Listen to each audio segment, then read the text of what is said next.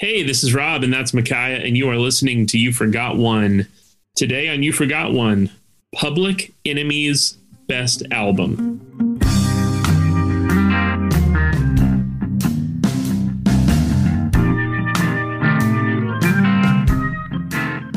Micaiah, you say Fear of a Black Planet. I say it takes a nation of millions to hold us back. What do our listeners need to know right up front about Public Enemy? Boy, oh boy. Um, Public Enemy, right? One of the most important, most influential hip hop acts. Uh, their first album, Yo Bum Rush the Show, came out uh, in 1987. Quickly followed up by Takes a Nation, Amongst the Holds Back, which came out in 88. Um, the movie Do the Right Thing comes out in 1989, which features them heavily. And then 1990 is Fear of a Black Planet. Um, and they're still coming out with with new stuff. But um, kind of the faces of Public Enemy are um, are Chuck D and Flavor Flav, um, who is the hype man, and Chuck D kind of being the the main lyricist and the main you know primary rapper, and pretty much the heart and soul of what Public Enemy is. You know, Public Enemy isn't just um, any old hip hop act, right? They're not like Run DMC, you know, um, or even Eric B and Rakim. There, there's a consciousness there that's not preachy.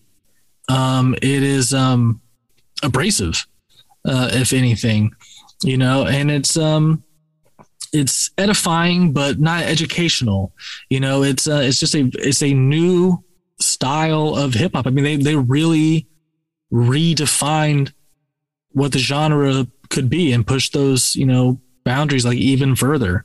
Um, the sound, uh, their their production team is the Bomb Squad, who have a very unique uh, style of creating beats. That's not just like a standard 808 beat there. That's just uh, keep time and then maybe like your favorite sample from an R&B or soul song to kind of like weave a hook out of or something, or to steal a another drum break from a a disco song or a James Brown song. You know, it, it's much more collage based um, than just like a, a linear kind of you know rhythm section. You know mm-hmm. so yeah and that's what's made them from a production standpoint one of the most influential acts. Um, but you know but their lyrics and, the, and their message is what has made them one of the most important you know music acts you know outside of hip hop one of the most important music acts uh, in the history of you know popular music so we have this incredibly important hip hop group, influential, and they release really three phenomenal first albums. First album on Def Jam is is is a great hip hop album. It points to where they're headed. But the leap they take between their first album and their second album, the leap they take between Yo Bum Rush the Stage and It Takes a Nation of Millions to Hold Us Back is unbelievable maybe maybe the largest single leap that any hip hop artist has ever taken between their first and second album. Probably. I mean, because I mean, Yo Bum Rush the show it it can't compete with like other albums in '87. Not really. I mean, it is maybe the third best hip hop album of that year, like, because like Rakim, right? Paid in Full by Eric B and Rakim comes out that year, and Rakim's flow no one can touch right? Um, the other one, big one that year is a Criminal Minded Boogie Down Productions with KRS One and Scott La Rock, right? Iconic. Mm-hmm. Um, and I think with all that happening, you know, they they realized they got to you know maybe step it up, you know, because 87 is a, is a big year, and you know, Bum Rush Show. There there are a few songs, there are a few that are like hinting toward what's to come. Mm-hmm. Um, but it, it is a much more standard kind of 1987 hip hop album. Yeah. It's not the revolutionary sound that's on these two records, starting with It Takes a Nation of Millions to mm-hmm. Hold Us Back. In 1987, Yo Bum Rush the Show isn't among one of the best two or three hip hop albums. A year later, they released It Takes a Nation of Millions to Hold Us Back, which I think pretty undeniably is not just the best hip hop album of the year, it's the best album of 1988. Yeah, I would agree with that. Yeah. I mean, there are also things like Daydream Nation by Sonic Youth and we, we both like Green by REM.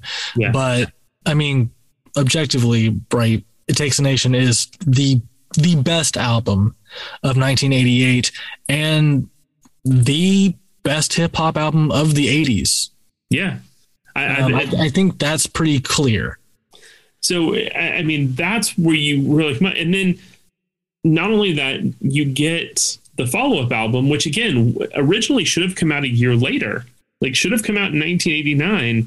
The fact that they do It Takes a Nation of Million Holds Back and then follow it up in less than a year worth of writing with Fear of a Black Planet.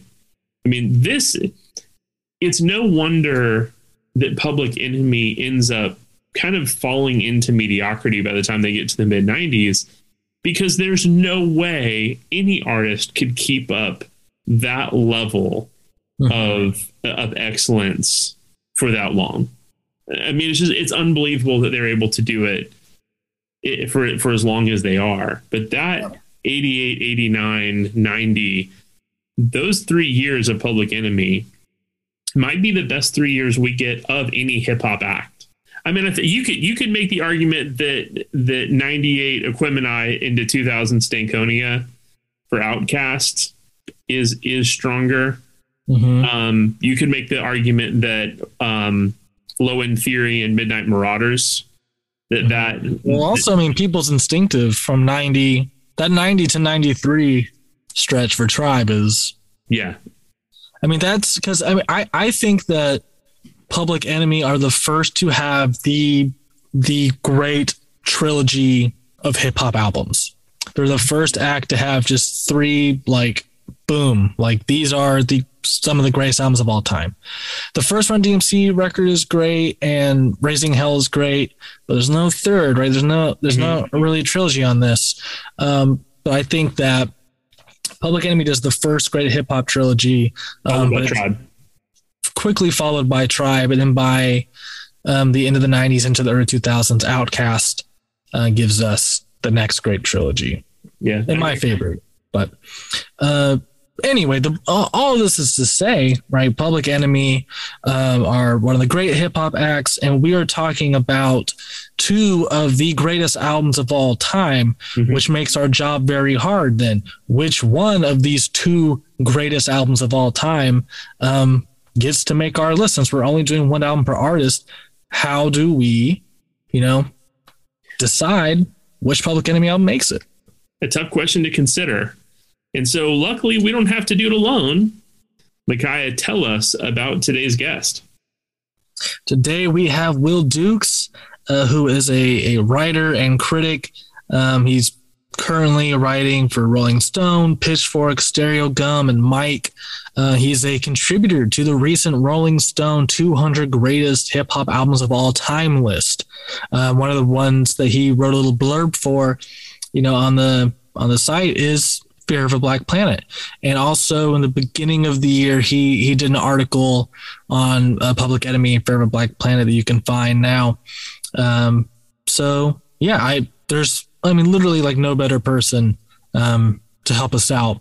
So we're going to hear from Will in just a few seconds. He's going to tell us about our independent record store of the week. And then you're going to hear from our sponsor, Anchor, and then we'll be back to talk Public Enemy with our guest, Will Dukes.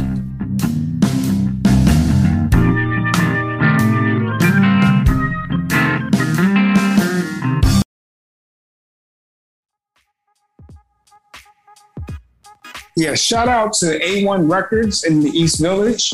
Uh, it, for those, if you're like a way a old school hip hop, 90s hip hop fan, you might have read about them way back in like the source in 1990, uh, 1999. They got a write up back then for the uh, Crate Digger uh, issue. But yeah, A1 A1 Records. They've been around for a minute now, and right in the East Village here in New York City.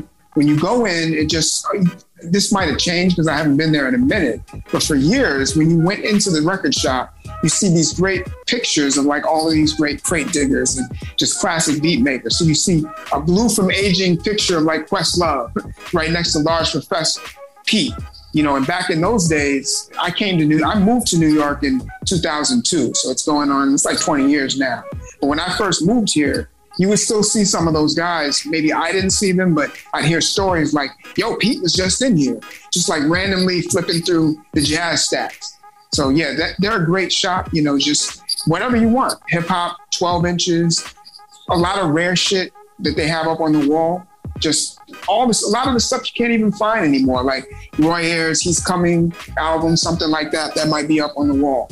But yeah, shout out to A1 Records. Uh, definitely want to pick them up.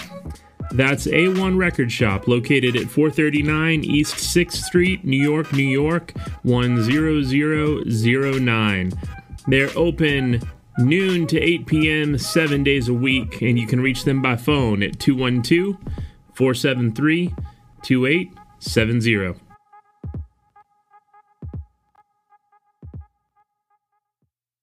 Too black, too strong. Yo, Chuck, these honey drippers are still front on us. Show them that we can do this, cause we always do this. yeah. Bass, how low can you go? Death row? What a brother know. Once again, back is the incredible rhyme animal, the uncannibal, the public enemy number one. Five volts said freeze, and I got numb. Can I tell them that I really never had a gun? But it's the wax that the Terminator X they got me in the cell cause my records they sell. Cause a brother like me said, well, Farrakhan's a prophet and I think you wanna listen to what he can say to you. What you ought to do is follow for now. Power the people say, make a miracle. Deep up the lyrical. Black is back all in. We're gonna win. Check it out. Yeah, yo, come on. Here we go again. Will Dukes, tell us a little bit about yourself. What do we need to know about you and your love of hip hop music? For starters, you know, just uh, hip hop critic, music critic in general. I, I don't only write about hip hop, but more, more and more these days, that kind of seems to be my wheelhouse. So yeah, you know, just all of it. You know, the, the greats, all the classics. I'm old enough to have been, you know, I was outside, as they say, back in the uh, 90s at least. So I remember that era, and you know, it of course resonates well with me. But uh, yeah, just a lot of stuff as well. You know, the newer stuff. Like I've just wrote something about Brooklyn drill, which you know a lot of people are excited about. So I'm tapped in with that as well. But yeah, just uh, about 15, going on eight, 15 to 16 years as a music critic. You know, just you know, veteran at this. Love what I do. Awesome. And you have written for our listeners, you have written for Mic, Stereo Gum, Pitchfork, and of course for Rolling Stone. And we're going to be talking quite a bit about your work with Rolling Stone tonight because we have you here to talk about Public Enemy and to help us decide the debate between whether Public Enemy's best album is It Takes a Nation of Millions to Hold Us Back or Fear of a Black Planet. So before we get into that, you recently contributed to the Rolling Stone 200 Greatest Rap Albums list. Yes, sir. And, and for our listeners, help us understand kind of the dynamics around that. How does a list like that get made? How does it come together? And I can only imagine, but kind of give us a sense of, of what the general response has been. Well, yeah, basically it's just it's more or less with staff picks. Um, you know, it's with tallies. You know, pretty much every writer and uh, starting with the editors we'll pick a bunch of albums or whatever, and we'll just tallies like who votes for what. Mm-hmm. Um, we get to what we got to weigh in. You know, I don't think that this album particularly belongs on here. For instance, a lot of great albums, unfortunately, we just didn't have the time to get around to. And when I what I mean by that is like a lot of the when think about groups like Outkast, Gang Starr, you know, these are legacy acts with like deep catalogs with like four four or five classics. So it's like, you know, we're doing 200 albums. I, you know, we would love to include all of the Gang Starr albums, for instance, but it's like, you know, to cover everything, I don't know if we can get to that. Same for Outkast. You know, I would have loved to have done just about every Outkast album there is, you know, except for maybe what was the last one, Idlewild no just to that, but I don't know if that would have been on my list. Mm-hmm. But uh, stuff like that. So yeah, it's like tally. So we get to long story short, weigh in. Um, I think this might need to go higher on the list, uh, low and or lower. Um, this actually doesn't belong on the list, and you know we just go from there. Um, I was fortunate enough to to you know help compile the list. Um, my say was again more so with the classics. Um, I, I America's Most Wanted was one of the ones I wrote about. Um, you mentioned De La, Buhloone Mindstate, uh, Great Adventures of Slick Rick, which is one of my favorites of all time. And of course, since we're talking about Public Enemy, Fear of a Black Planet. Um, so yeah, I, I, that is more or less how the list got made. And as far as the response, I'm not at all surprised, as you mentioned earlier. Um, a lot of controversy. I, controversy might be too much of a too strong of a word, but just like the mentions, kind of lit up for a minute, which was understandable. You know, a lot of people were like, "No diss to Cardi B, who I love, and I love Invasion of Privacy," but people were like, "Yo, how is Cardi that high on the list?" You know, I, you know, she maybe should have been like a 90 or something in a lot of people's opinion. This is what people said. So stuff like that, like why is this newer artist that high on the list? Why is my favorite old school artist in a lot of cases so low on the list, and so on and so forth. Eh, So uh, let me just ask, because I'm, I'm interested in, in, and so fascinated by the process. When when you're putting a list like that together, do you do you find that kind of once you have included an artist, especially an artist who's shown up really high on the list, do you feel like there's kind of less uh, less of a desire, even if the their other albums may be deserving of of a high placement, that kind of tendency to drop it lower? So, for example, I'm thinking about number two on the Rolling Stone list was OutKast's Stankonia. And then Aquemini was pretty far down the list from there. But when when Stankonia is that high, does it kind of you can kind of move on to other artists and not want to put out you not want to kind of overload the front of the list with OutKast albums? Is that kind of the thinking? Yes, yep, you hit it on the hit the nail on the head. Uh, in my personal opinions, I love Stankonia, but my, in my opinion, Aquemini is much higher. I think that Equi- you, you agree? We we we just literally the episode that we have coming out on Monday is is us with this exact question. And one of the things we were kind of hoping we could get you to weigh in on was was was that topic. And so you gave us the soundbite we wanted for that episode. Nice, nice. Oh, there we go. But yeah, you, Aquemini, you know, I'm just going to say it. Aquemini is, is the better album. I would have personally even had the first one, Southern Play, Playalistic uh, Cadillac Music. I'd have had that over Stankonia. But, you know, that, like I said, as far as the way that the lists get compiled, no one person has a decision, which is fair. But yeah, it's based off of tallies. Like enough people apparently just like that particular album, enough of the staff. So, you know, that was kind of the choice at that point. And yes, you were right. It's it's because of that. It's like okay, we got OutKast, and we have so much other ground to include. Um, and for instance, Public Enemy, we got both of their albums, and those both deserve to be on there. So maybe the thinking was, yeah, you know, we might have kind of gone where we can go with OutKast as much as we'd like to cover all, you know, at least three of the albums, the first three classics. But Mhm. now let's just stick with that. So yeah, that was more or less what happened. Rolling Rolling Stone is a magazine and you know a, a, a media company. They're you know they're trying to sell issues and, and get and get views. And one of the things that happens every time Rolling Stone puts a list together is again more more eyeballs are on it because as soon as you put you know as, as soon as you make a statement, this is the best rap album or these are the best 10 rap albums as soon as you make a statement like that you're you're inviting all of the disagreements. You're you're you're inviting all of the people who think you're wrong. And so i imagine you're hearing a lot more of people who are saying i can't believe your list looks like this rather than people who are going bravo rolling stone you did it great job for all the writers Facts, facts. The vast majority, and I didn't, you know, I stopped looking at my mentions after a while. But you got it. The, yo, the vast, the vast majority was like exactly that. Like, yo, this sucks. Yo, what the fuck is this? It's like, why is this on the list or whatever? So yes, a, a few people, and shouts to those people because I guess I'm really appreciative of that. Honestly, a few of them, you know, reached out to me personally saying we we appreciate what you did because of the classic artists that you wrote about. So Mhm. that just felt great to have been recognized in that way. And uh, not enough writers get enough credit. You know, we're in the we've been in the internet age for 20 years now, but still, writers traditionally are, we're just not used to. You don't you put something out in the world and you know it's good or you think it's good, but it's like you, you never really know how you're being read. So when people do, the few people that actually reach out and say, I appreciate what you did, it feels great. So, but yes, to answer your question, that's like three compared to like, you know, what, 20, 30, 40, 100. like, I, I hated this. This is whack. So a lot of those responses, I, I engaged, which are probably against my better judgment on a few of them, just like, okay, humor me. Like, what did you agree with? What did you disagree with? And bear in mind, and I will say this I've said up front, I didn't agree with everything. I'm sure most of the writers, as well as the editors there, feel the same way. Mhm. Having said that, I know we did a great job. And I, I say that because it's like 200 albums, and there's so much now that has to be considered when you put a list together like this. It's like back in the day, and I, I tweeted about this, you know, back in the 90s, uh, for instance, say 91, everyone would have been more or less on the same page with basically everything that anybody would be talking about. That, that has pretty much everything to do with where hip hop was back then. Yeah. You know, this is, you know, it's not mainstream music in 1991.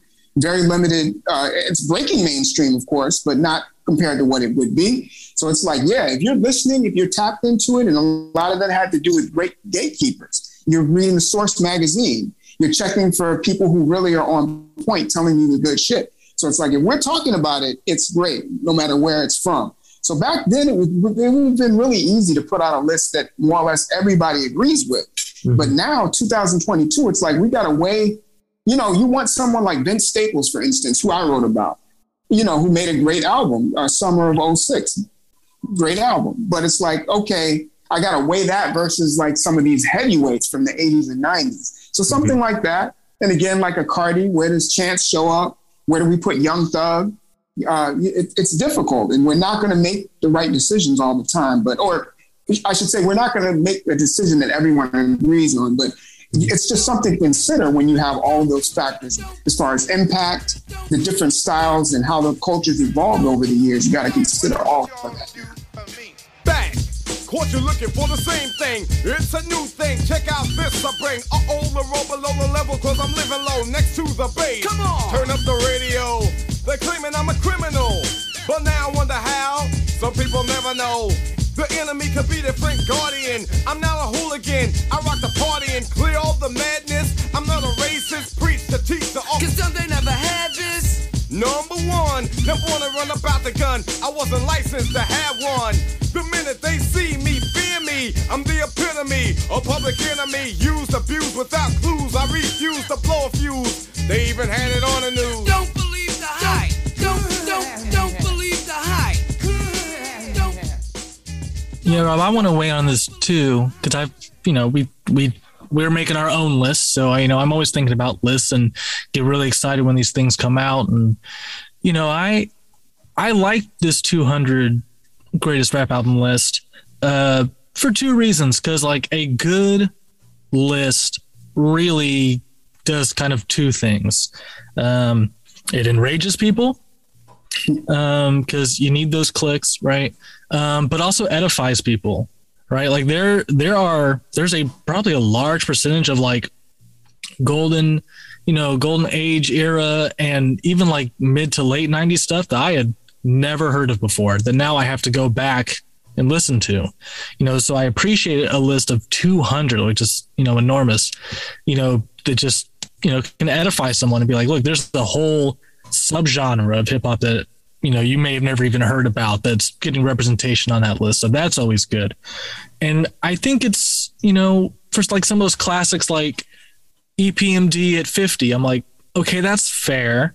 And then you're scrolling and you see some of the new artists you know that are higher than like strictly business and you're like okay well i think that's kind of whack but i'll keep scrolling. But then you get to like the top five and like kendrick's in the top 5 mm-hmm. you know? An album yeah. from 2015 and you know I appreciate that. I appreciate that an album that new can be over uh, Illmatic.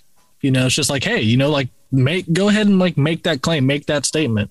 You know, that's that's a big move, and I like that. And I like that OutKast is number two, even though, as we've said, Aquemini is better. And I'm with you. Well, I I rank Southern Playlistic above Stankonia, also, but just seeing you know, when Rob and I were both from Florida, you know, so we were, you know, born and raised in the South. So seeing Southern hip hop represented as high as number 2 mm-hmm. uh, is very exciting um, for someone from where we're, we're, from.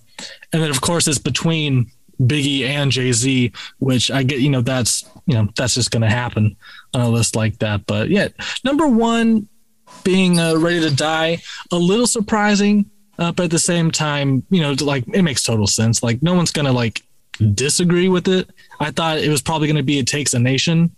Um, but I think Ready to Die is, you know, top five is like a tier, right? Like mm-hmm. that can almost be, those five can almost appear in any order. And you're like, yep, those are the right five, you know? So, yeah.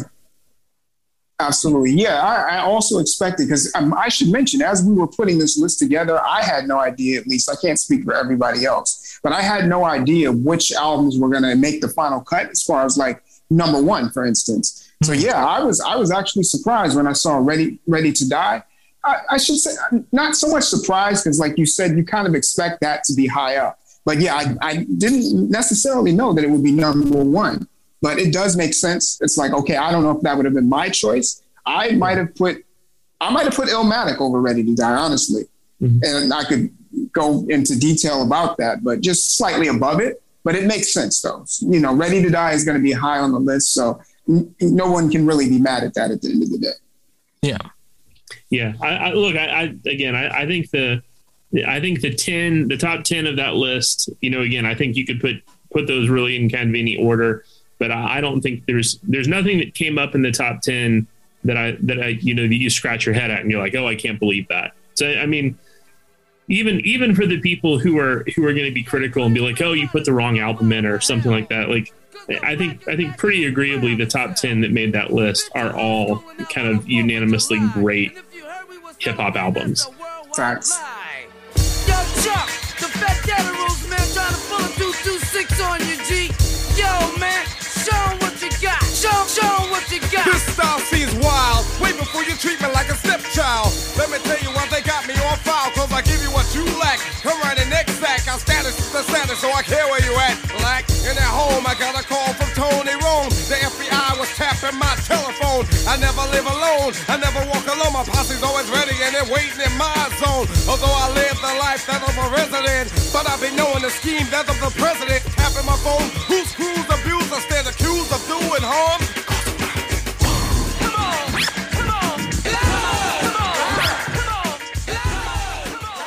Well, hey, let's speaking of Public Enemy, let's start here. How did you get exposed to Public Enemy? What was your what was your first exposure to Public Enemy? What was your first um, kind of response to them? What was your first impression? How did they make you feel when you first heard Public Enemy? Oh man, that's that's a great question.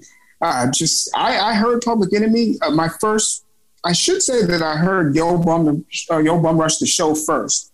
Um, I like that album. I was very young when that came out. That's '87. I probably heard it around the time that it came out, so I must have been like 10 years old when that when that dropped. It, it made I, I thought it was interesting. I was looking forward to what Public Enemy would put out uh, later. So when I first heard to answer your question, uh, it takes a nation. I'll never forget. I, I heard it. It was that was back in the cassette days, of course. So you know, a, fr- a friend of a friend somehow had gotten some like third generation bootleg or whatever, and it was being passed around at school. And I was lucky enough to get my hands on it, and I it just I will never forget. It blew my mind. You know, I I grew up in like a really strict Christian home or whatever, which is ironic because I write about music now. But uh, you know, oh, same. Yeah, there you go. exactly. So it's long story short. We at that time we were not really supposed to be listening to secular music.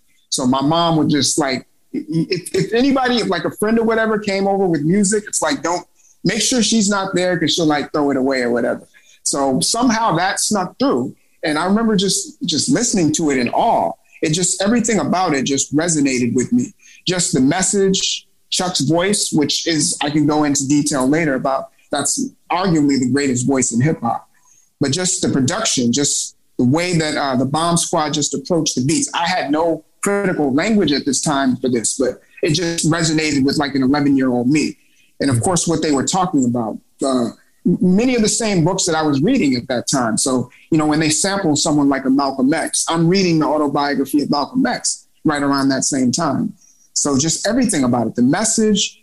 Uh, if I want to talk particular songs, I think when, when I knew that I fully loved that album was by the time Black uh, Black, excuse me, Black Steel in the Hour of Chaos came on. I already loved everything else, but something about those pianos, Chuck's message, Flav backing him up, like with a, almost sounding like he's through a walkie-talkie.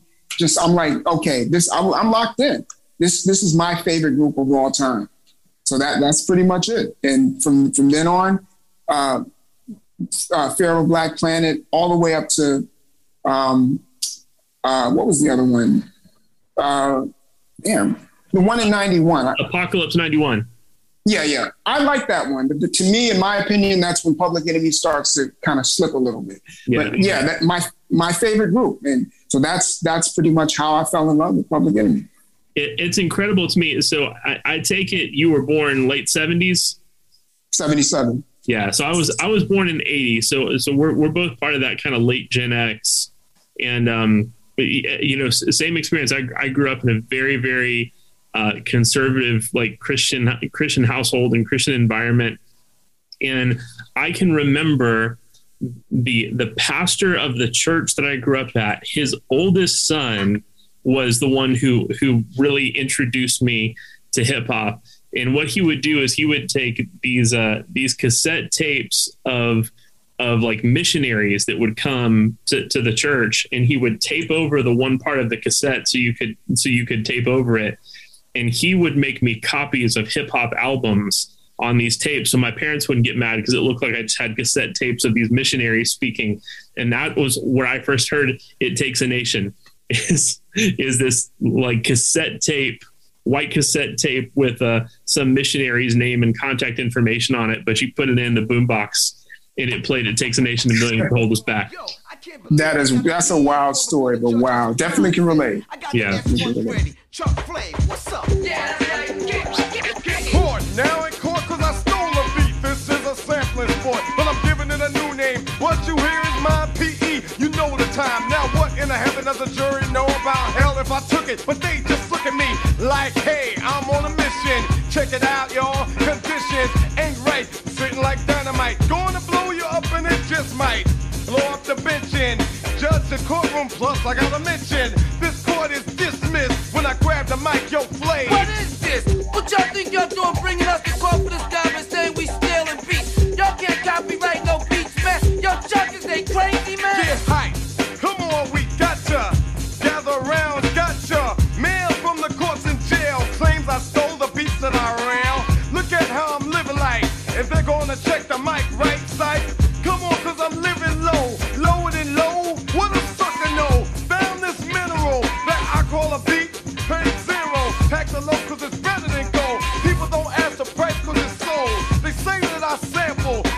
should sample this, my pit bull. We ain't going for this. They say that I stole this. Can I get a witness? Understand where we're going. Then listen to this plus my rolling. Coming from down from below, we bound. Come on, boost up the stereo. Snakes in the morning.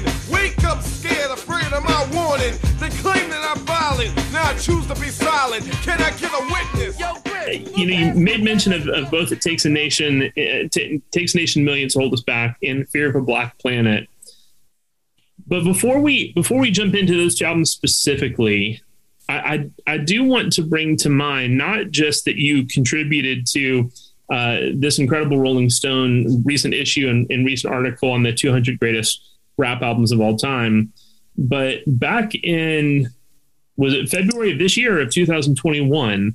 February of this year. February of 2022, you wrote a powerful article in Rolling Stone how Public Enemy taught a generation Black history, and I and I think that I think that so much of what you write in that article is going to help inform where we're going to go in the conversation today around these two albums. So, for our listeners, would you mind just sharing a little bit about it, kind of the the the takeaway for you that that you know, if if you will, um, the the kind of thesis that you have of this piece?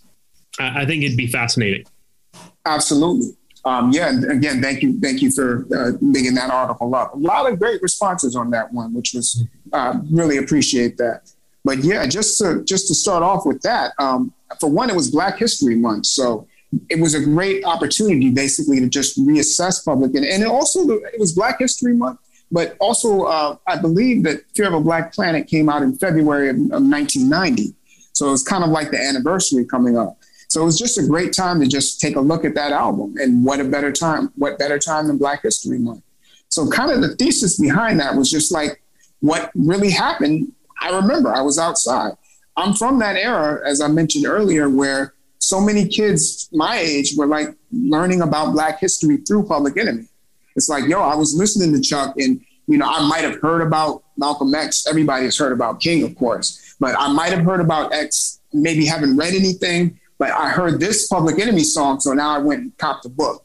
So that kind of thing was a very real. That was a very real experience back in the '90s. You were in, in the barbershop, for instance. You you went in any random barbershop you went into in Black America, but probably not just Black America.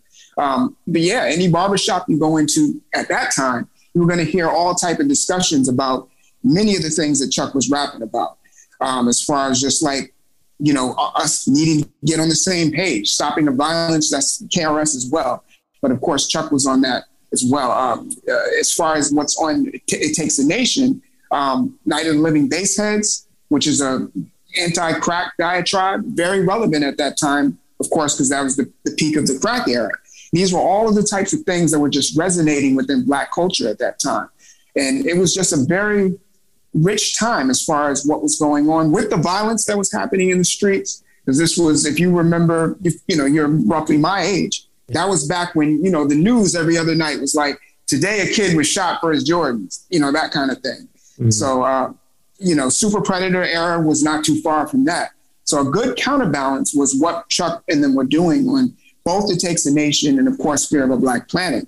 So the thesis of that was just let, let's take a look back at that and see how much they got right, which is almost everything, which is almost never happened in hip hop. You know, it stands the test of time. You put it on today. Who doesn't resonate today with Fight the Power? You know, and yeah, and do the right thing. Of course, that was a big part of why that film was so powerful. Um, so all of this is I, I, touched on all of that in, in the article, and uh, you know, it made me just writing it appreciate how much you know how great of a, of a testament of our time that album is, and just how timeless it is.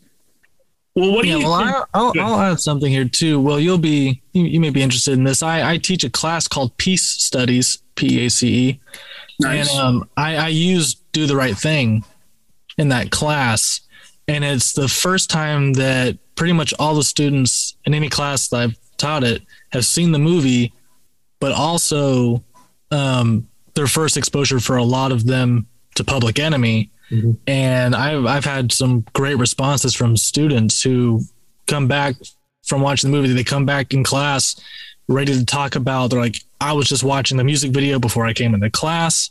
Like, I can't believe I, I haven't heard this song before. This is amazing. Spike Lee is a genius. Public Enemy are geniuses. You know, so uh, there, there not a lot of young people are, are, hearing it, but I found that when they do, it, it is still um, very impactful you know, over now, you know, 30 years later, uh, which has been really great. Yeah, that, that's awesome, man. Just to, just to know that, you know, it's still making an impact with kids that young. Uh, mm-hmm. Just, yeah, that they were definitely tapped into the, that moment and they've proven that it, it, it's resonant to this day. Right. So yeah, that's amazing. That's amazing. What, what my students loved about do the right thing is how Spike uses every frame to tell you something about Black history. You know, like there's every, you know, like him always wearing, you know, wearing the Jackie Robinson jersey. You're like, okay, well, what jersey is he wearing? You look that up. Um, even like Martin Lawrence's character, you know, him and his group of friends, they have Black Panther.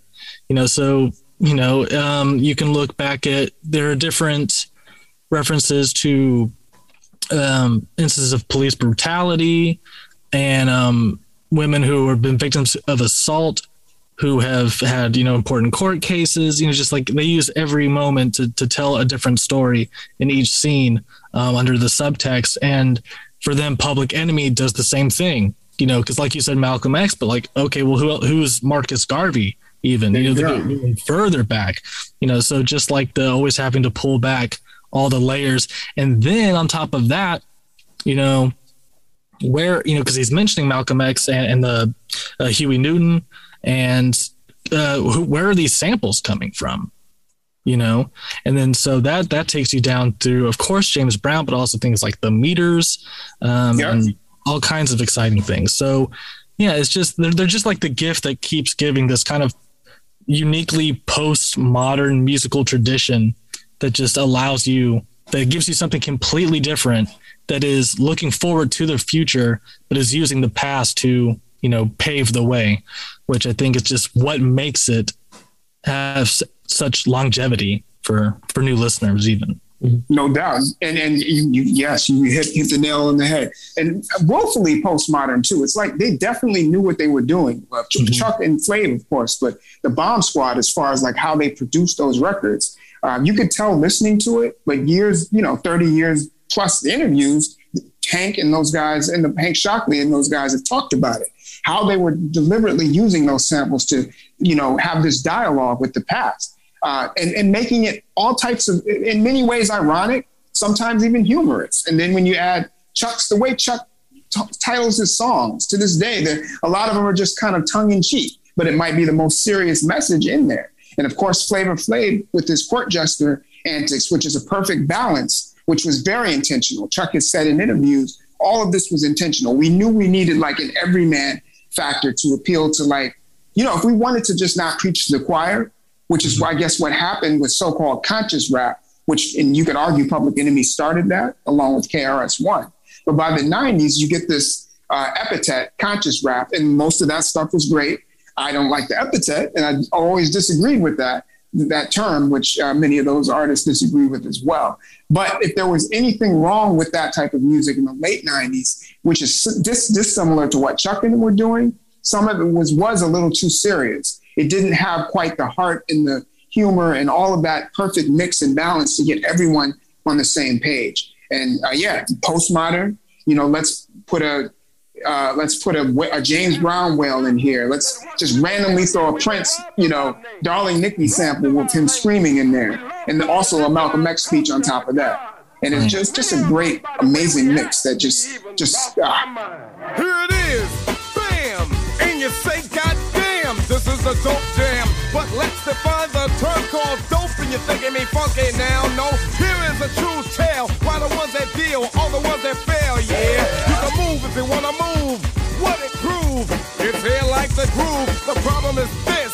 We gotta fix it. Check out the justice and how they run it. Selling, smelling, sniffing, riffing, and brothers trying to get swift in. Selling their own, rob a home, while some shrivel a bone like comatose walking around. Please don't confuse this with the sound. I'm talking about bass. Bass,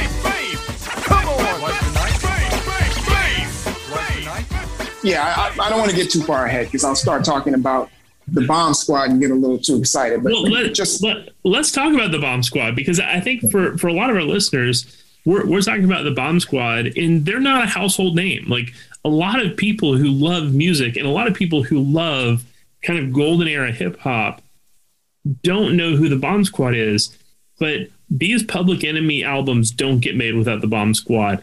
The best Ice Cube album, America's Most Wanted, does not get made without without the Bomb Squad. There you go. One of the most, uh, I mean, one of one of the songs that seems to surpass to, to be maybe the most timeless hit to come out of that generation. Bell Biv DeVoe's Poison doesn't exist without the Bomb Squad. Salt yep. is arguably their best album doesn't exist without the Bomb Squad. And yet, so few people understand who the Bomb Squad is. So, so for our listeners and for us, dive in, educate us on the Bomb Squad and why they are so important to what we often refer to as the golden age of hip hop.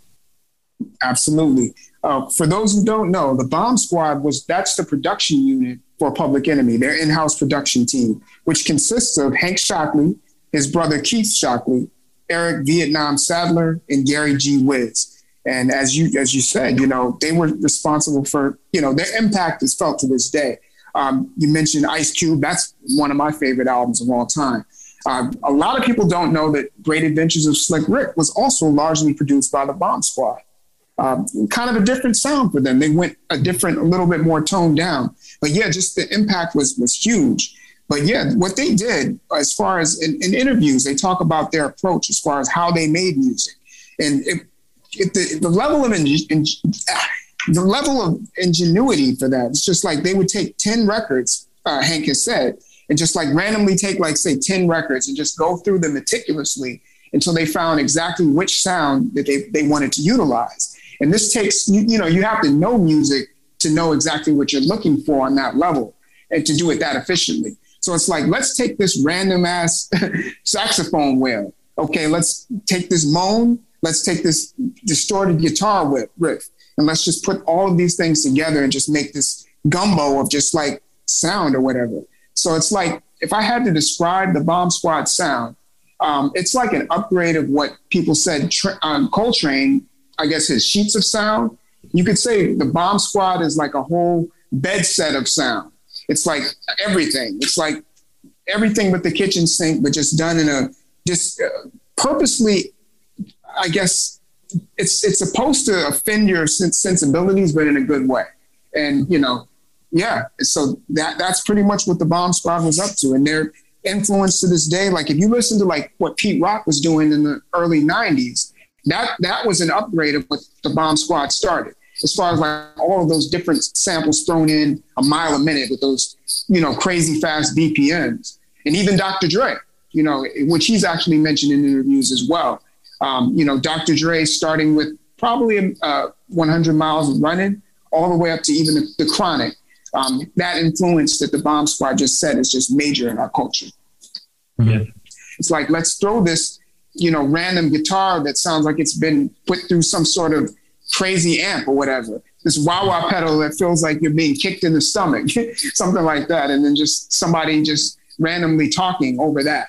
Um, yeah, very int- intentional, postmodern, avant-garde, way ahead of its time. Like I said in my piece, I was like, at the end of it, I was like, you know, shout out to Toni Morrison uh, and um, Sun Ra. I was like, you know, they can't, you know, the culture demanded something different. And Public Enemy came in 1990 with Fear of a Black Planet. Like, yo, I've, we've been to the future. Let me find out that Milkman Dead from, you know, Toni Morrison's Song of Solomon is on Mars eating hog maws with Sun Ra. that was basically like the vibe that, you know, they put out there. It was just like super ahead of its time, super black, but also super universal. And that last thing, that universality is super important because Public Enemy shows back in the day, you know, many of those skits, not to jump too far ahead, but many of those skits on uh, It Takes a Nation, Europe, you know, so the whole world was in love with this sound and for good reason. Mm-hmm. Yeah. Yes, the rhythm,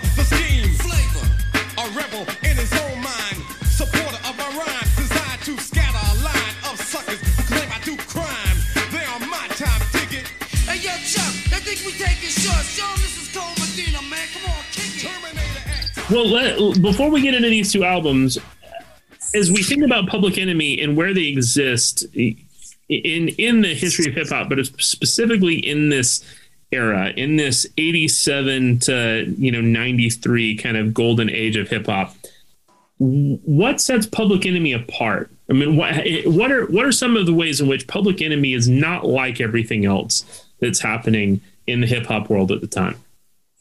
First and foremost, the subs the substance, obviously, the black nation- nationalist message, which was that's their, you know, that is their, um, you know, mission statement on every literally everything they do, which is saying something because you know, as you said, that's the golden age. So the golden age being the golden age, everybody was kind of substantive, some substantive. Ah, I can't speak today. Everyone had substance back in the day, uh, more or less. Like, I, and when I say that, I mean like you know, think of someone like a Heavy D, who back then was a respected rapper. It was considered pop rap. But look at, go back and look at uh, uh, Self Destruction. He's on there. So it's like so many people had a message. So in the 80s, it was really, it's, it, it's kind of almost a, you know, it's, it's, you know, it doesn't say much to say, you know, the message stood out, but Public Enemy's message was that, you know, serious on everything that they did. Um, it was literally let's make the planet jump to the education, which Chuck says in his lyrics. So first and foremost, it's that message. other than that, it's the um, it's the imagery. It's uh, you know the S1Ws, which cut a striking contrast. You know these guys, Fruit of Islam. Uh, Flav right there though, with his hat turned to the side and the big crop, you know, screaming, "Yeah, boy!" You know, it's that. It's the iconography that uh, you know, the scope with the you know the the beret, their logo. It's all of those things, and just that message. Chuck's voice.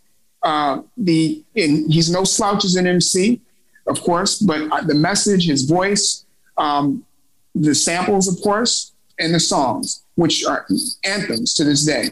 All of those things made Public Enemy stand out as opposed to so many other rappers that were their contemporaries who are all great. Uh, a great quick story is how, you know, Chuck has mentioned that It Takes a Nation was particularly inspired by Big Daddy Kane. You know, mm-hmm. this is coming on, a lot of people didn't know that. But, uh, you know, they were considered kind of like an underdog dog group, which sounds wild now. But you, coming off of like Yo Bum Rush the Show in 87, they kind of had like a point to prove. And, you know, Chuck talks about just hearing Kane one day was kind of a new style. Obviously, Rakim gets credit for, you know, up, bigging up the, you know, upgrading the rap lingua franca, franca uh, so to speak. But Kane was right there as far as just like the fast rap and just the diction and all of that. So Chuck mentions, you know, we heard, you know, right before It Takes a Nation, we heard Kane and we were like, yo, we got to step our game up. Like it's a new sound in rap. And it's just like, it sounds faster, it's harder, it's more lyrically intense. So I guess we can low key give Kane credit for kind of inspiring at least the, the vibe and the sound of It Takes a Nation. But yeah, that uh, I again, I'm going a very long way to answer your question, but just to wrap it up, that was kind of the climate. It's like a lot of battle rap. So you got Kane, you got Rakim, which is a lot of battle rhymes, but of course, God Body sort of Nation of Islam sort of inspires, uh, not Nation of Islam, 5% uh, uh, teachings in, in, his message, but a lot of kind of battle rhymes. So Chuck and them kind of took the page from, or took the torch from Grandmaster Flash and Melle Mel, the message, which is territory that for, for some reason just kind of got left alone for a number of years. They took that and made a whole album out of it, whole career out of it. And to this day, you know, that's what Chuck stands for as far as his activism, his politics, and all of that. So all of those reasons make Public Enemy stand out among all of the many other great artists from the golden age. Mm-hmm. I want to point out one more thing about Public Enemy and their approach. Um, one thing I read about It Takes a Nation in particular is that they wanted to make hip hop's What's Going On. You know, so they they were very conscious of like album oriented music and like really not not just singles where hip hop, you know, the story of like early hip hop kind of is like the single or like a song that you know a song had the power to completely change the game. And they were more focused on like an entire record being a statement and changing you know hip hop in in that way.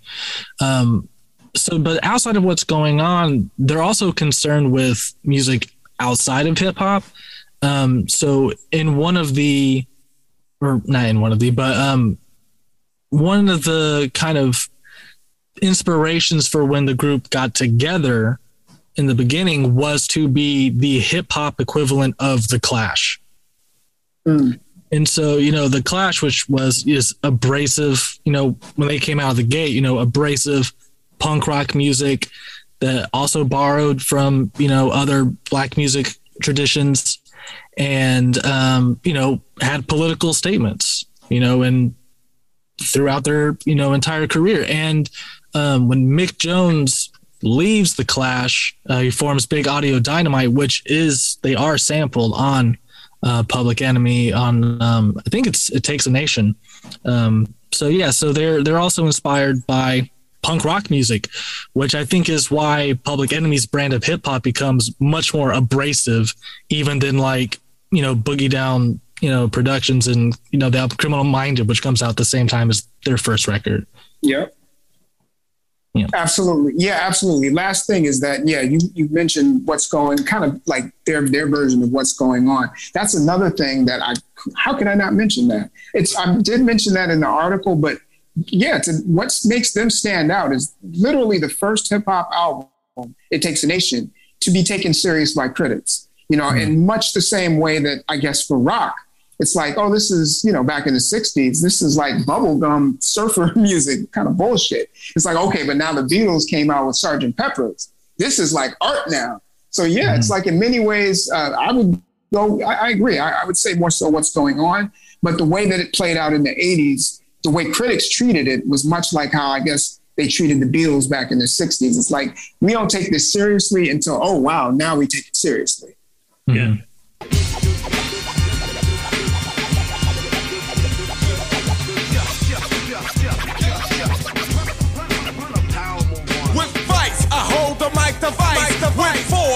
Keep it away, of course, and I'm keeping you from sleeping. And on the stage, I rage and I'm rolling. And to the poor, I pour it on a metaphor. I'm not bluffing, there's nothing that we ain't did before. We played the stage, the points made, you consider it done by the prophets of rage. What the people say?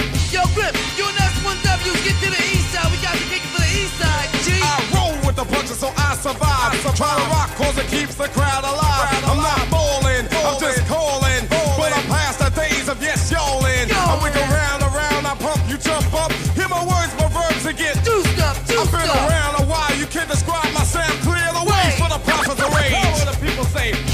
So let's let's dive into it, it takes a nation of millions to hold us back. Uh, I, I mean, g- generally regarded as if if not the one of the most important hip hop albums. We can talk later about whether or not it's their best album, but generally regarded as one of the most important hip hop albums in history. What is it about this album that is so important and has given it such longevity now? I mean, man, uh, almost 35 years after it came out. In many ways, the first concept album for rap, uh, you know, because it was a singles game. You know, when you think about the early 80s, Kurtis Blow, uh, even Whodini, there were albums out, but no one was really looking at an al- uh, hip hop at that time. Like, I want to go cop a whole album. It's like, yo, where's the 12 inch? Let me cop that. And, and let me get doubles of it at that. But it's like, to, to an actual album that you could take home and just like play and just zone into like that. And not only just that, because this being 88, it's like, yeah, you can take this home, but this is like the, the, the height of like the, you know, club. So it's like rooftop. It's like, especially the Latin Quarter here in New York or whatever. It's like people are outside dancing and stuff. So it's like both of those things. It's like, let me see what this does on the dance floor, but I can also just throw this on you know, my record player at home just and zone out and just really just be in tune with it. Both of those things. So it's like, yeah, the first first actual concept album for hip for hip hop. And just as far as the message, um, like I said, just that was the right time. It was just every once in a while in every era, something just happens. Just it's like in the air, I guess. And for the '80s, that was just like Afrocentric period. So you know, uh, and KRS, shout out to KRS. He mentions this later on in uh, what's the song? Out of Here. Mm-hmm. He, of course, name checks himself. He, you know, shouts himself out, but also mentions uh, Public Enemies. Like we started consciousness of rap. You know, people were tired of hearing the old uh, hip hop sound and they wanted something different. Another contrast to that is LL. I always, you know, I, I bring up LL a lot, who I love, by the way, one of my favorite MCs. But a good example of why Public Enemy stood out in 88 is conversely why LL was kind of on the wane by like say 89. I say that because LL, what he represented like in 89 was like everything he kind of started with, which was cool. Yeah, but it's like, you know, the macho lover man, I'm just not really concerned with consciousness, really. It's more about bragging about what I got. I'm rocking my gold rope. I got my red Kangol on. And by 89, because this really was started in 88, but 89 was the pinnacle. It's like, nah, that's dead. like if you want to put out music, you got to be in tune with what the streets are in tune with. And what people in general, and this, it, I, I, cannot, I, I have to mention why it resonated so much with the streets. People were just tired of everything that was happening as far as the extrajudicial killings of blacks, which unfortunately is still going on today at much the same rate. Um, you know, Yusef Hawkins, which in many ways, you know, his murder, the teen out in, uh, I believe, what was that, Bensonhurst, Brooklyn, you know, in 1989, that in many ways inspired Do the Right Thing. Um, that type of thing was happening over and over and over and over again. Of course, you know, generations in America, but particularly in the late 80s, people felt like enough was enough. And so something about that, just that being in the air and just a good time for people to just be in touch with Afrocentricity, rocking the beads and African medallions. That ju- just was bubbling in the streets. So mm-hmm. Public Enemy comes along with this album that's touching on all of that. And it's entertaining, it's funny, it's got jokes, uh, you know, it's just up to date. the sounds, uh, shout out to rest in peace to Combat Jack. Uh, mm-hmm. Great pod, you know, one of the greatest podcasters of all time. He had a great interview with Chuck D a few years ago before he passed, where he talks, he, he tells Chuck, you know, being in New York in the 80s, he's like, I remember hearing Public Enemy for the first time and not knowing who that was. I kept hearing like the same shit. I'm like, yo, that shit sounds like it's the hardest drug dealer to me. He's like, to me, it sounded like I thought it was drug dealers because it's like that's all who I heard playing it, like back in like say 88. So that just the fact that drug dealers and Chuck being very anti-drug were big were playing that music at the time shows how hands on deck, how you know how in tune they were with every everything in the streets. So all of those different factors is why that album just resonated the way it did. And as you said, most important hip hop album of all time.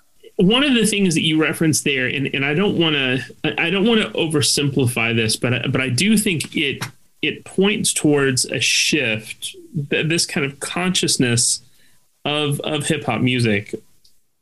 And and look, there's a ton of you know early Run DMC stuff, LL Cool J stuff that is it's a lot of what we ended up hearing again in the late 90s in in 2000s which is which is rap that is essentially about me it, it's rap yeah. that is here's who i am here's what i can do here's what i have here's why i'm the best um, it's it's rap that it's about me this shift that begins to happen that public enemy really ushers in is hip hop that's about we there you go. Not about me. It's about we. It's about us. It's about what's it's about what's happening to us. And there's a power uh, there, there's a power both in the music and there's a there's almost a political power. There's almost like a social power that comes when when the the the object of your message is not yourself, but the community at large. And and we see that so much on It Takes a Nation of Millions to Hold Us Back. What was it like to live through that shift and that transition? What what happens to the hip hop world at large as Public Enemy releases an album this important and, and this influential? electric. It was just electric. just, you know, I like I said, I went out and copped, you know, me, me and a bunch of my friends at that time. I went out and copped like a few African medallions. You know, I had like the the Kente cloth. I was already reading a autobiography of Malcolm X, which is just fortuitous at that time.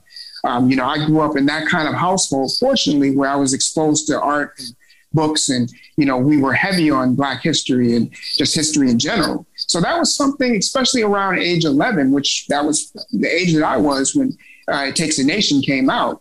I was kind of already on that path. So it was just really great timing for me for that album, which happens to be my favorite album, to drop right then while I was just really getting interested in all of this stuff. But it was just it was just a, a, an electric time period. It's just almost impossible to describe. Just man, just everyone.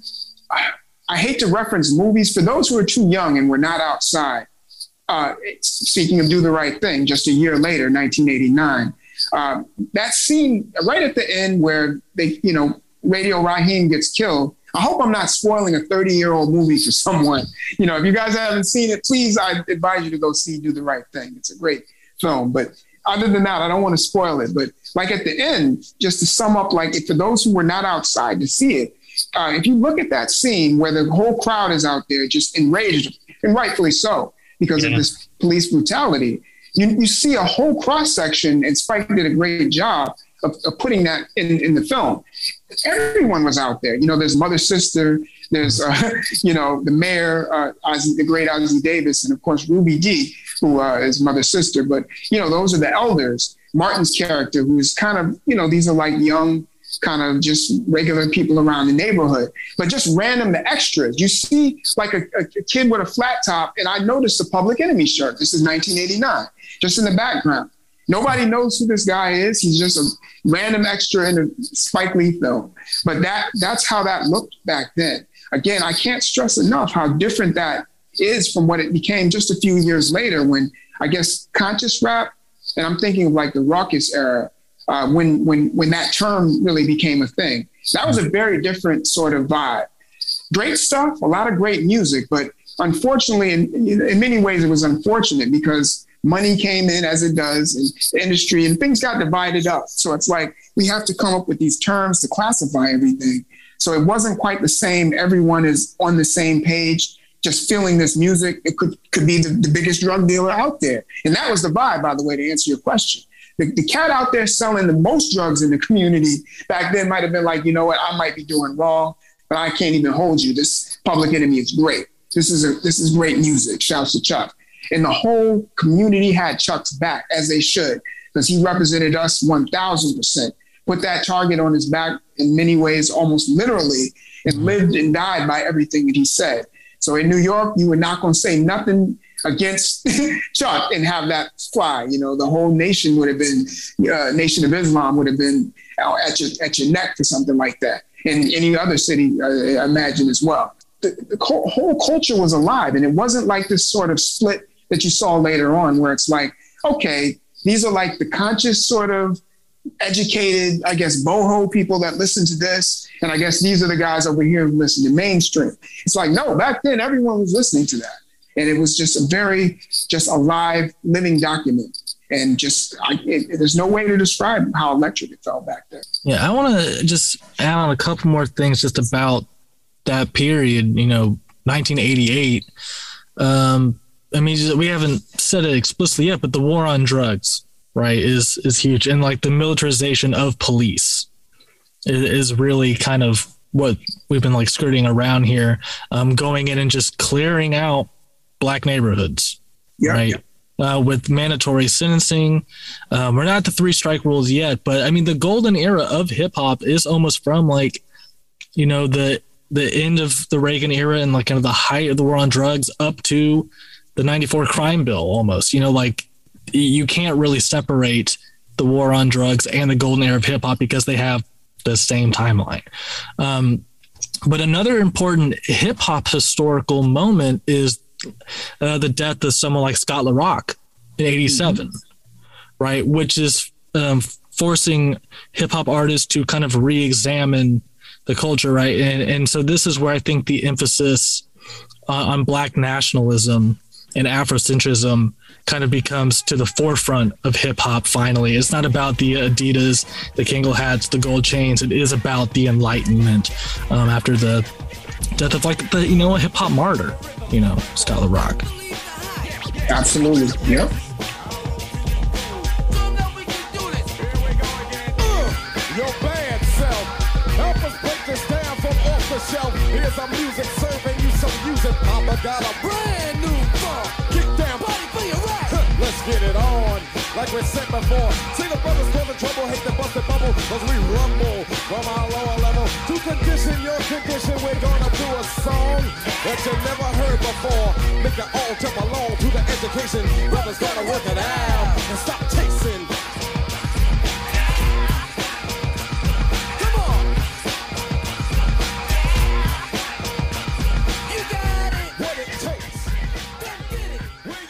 There's two big things that happen between these two albums coming out. In in one we've talked about a lot already, in and the other one we haven't even alluded to. So fear of uh, so it takes a nation of millions to hold us back. Um, really universally critically praised, sells a million copies within a year.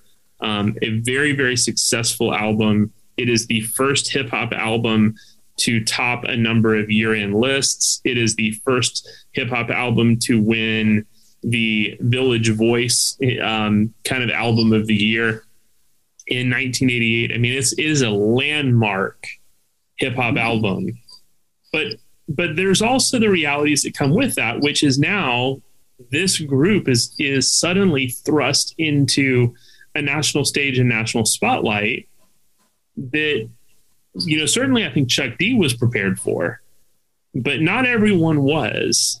And so famously, Professor Griff, one of the one of the members of Public Enemy, um, you know, got got caught basically in an interview saying some pretty awful anti-Semitic things. It ultimately led to some controversy, and then he was ultimately uh, dismissed from the group as they were working on the follow-up album, "Fear of a Black Planet." And there was so much controversy around the things Professor Griff had said, and him ultimately leaving the group, that Def Jam pushed the release of the album almost seven months. So an album that really should have come out in 1989 doesn't come out until April of, of 1990.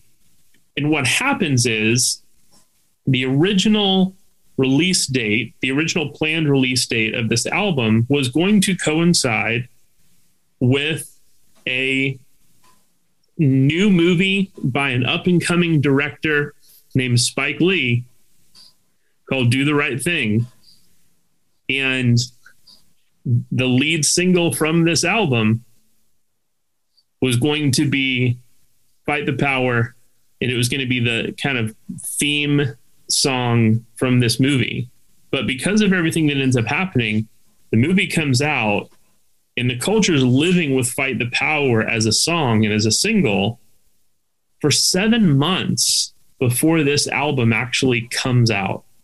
All of this happens in less than two years during a period of which there are a ton of eyes looking at Public Enemy. And then we receive Fear of a Black Planet. And if there were any pulled punches on It Takes a Nation of Millions to hold us back, there were none on Fear of a Black Planet. This is an unapologetic album. Going, going, gone. Now I dialed 911 a long time ago. Don't you see how late they reacting? They only come and they come when. So get the more truck and then bomb the corner. They don't care cause they stay paid anyway. They treat you like an ace that can't be betrayed. I know you stumble with no use people. If your life is on the line, then you're dead today. Late comers with the late comers stretcher. That's a body bag in disguise, y'all. I'll bet ya. I call them body snatchers cause they come to fetch you with an autopsy ambulance just to dissect ya. They are the king cause they swing amputation. Lose your arms, your legs, and limbs compilation. I can prove it to you, watch the rotation.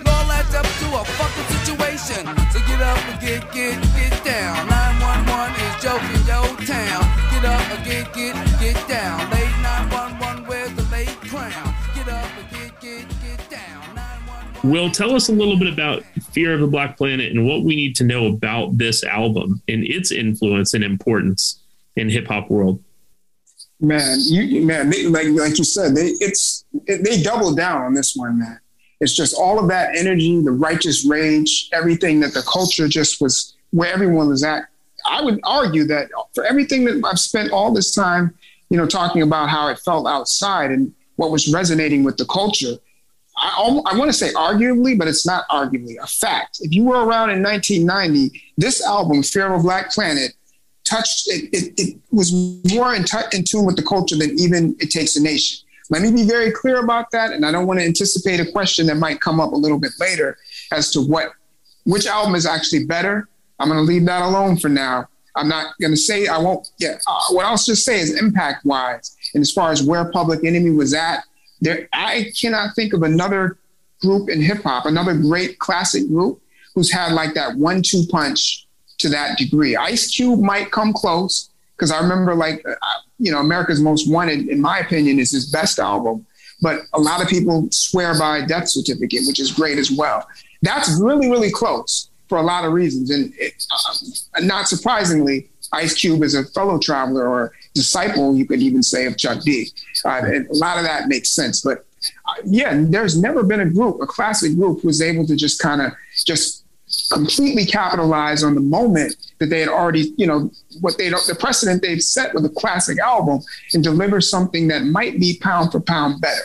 There I go. I'm kind of anticipating it. I'm just going to say right now, without ranking it officially, I, the best I can say, I'm, Ice Cube as far as hip hop, but if I have to mention like say cinema, take the Godfather films. Like a lot of people will say which one is the better film, better versus greater. So it's like Godfather 1 versus Godfather 2. And you can make a case that Godfather 2 is technically better than Godfather 1. But is it greater? I don't know. It's like the impact of that first one is probably greater. But anyway, that's that's kind of the vibe that was out there as far as Fear of a Black Planet. The streets and just what people were feeling. And you mentioned a little film that some people might have heard about called Do the Right Thing. You know, mm-hmm. little known film. no, but jokes, jokes aside, yeah, that that in and of itself was a big part of the reason why uh, you know that that was such a great moment. You know, when you look at that video, and especially when you know the history, which I talk about in my article, what Chuck was going for. It's like, okay, we're going to do this, you know, this this anthem that Spike wants us to craft for his new movie. Let's let, let's kind of make our own post-soul update of James Weldon Johnson's uh, "Lift Every Voice and Sing," which people know is the black so-called black national anthem. That was what Fear of a Black Planet is. And when you look at that video, you know, and, and in many ways echoes to the March March on Selma or March on Washington, I should say, uh, just in 1989. And again, you see the fruit of Islam, regular people out on the streets, everybody tapped in with these great uh, in Brooklyn, Bed-Stuy, I believe, is where that was shot. Uh, you know, iconography from X, just all of this great, rich Black history on display during that moment when it just felt so crucial. Again, with what was happening with the uh, killings of unarmed Blacks at that time, just what was bubbling in the nation. Not everybody agreed with what, say, Farrakhan was saying, I, you know, but he, he was an important figure at that time. So just that vibe was out there. So Public Enemy just completely nails it with this second album. Mm-hmm. And just these great songs on there, not just uh, uh, Fight the Power, which is an anthem and arguably one of their best songs, but Welcome to the Terror Dome. Yeah. Also one, yeah. I, I can, I, I want to say, I was going to say it's underrated, but it's not. It's just a really, really great song that just, I, it may not get as much mention as some of the songs on It Takes a Nation, but just amazing. And so many other great songs on that album. Burn Hollywood Burn, that's another one with uh, you know, Cube and Big Daddy Kane. But but I will say I think Burn Hollywood Burn. Uh, so you know, for me again, and, and Will, you and I share this is I can remember living through the LA riots, and and again, not I was I didn't live on the West Coast. Uh, you know, was living through them from from a television screen. But I, I think likewise. I think it's so easy because of because of where it was. I think it's so easy to soundtrack the LA riots with NWA. But the reality is, a, a song like Burn Hollywood Burn on Fear of a Black Planet, and, and by the way, this whole album has much more to say, and I think much more meaningful things to say than, and again, this isn't a diss on NWA, but I think this album has much more to say to the experiences that were happening in LA during that period of time than anything on the NWA album does.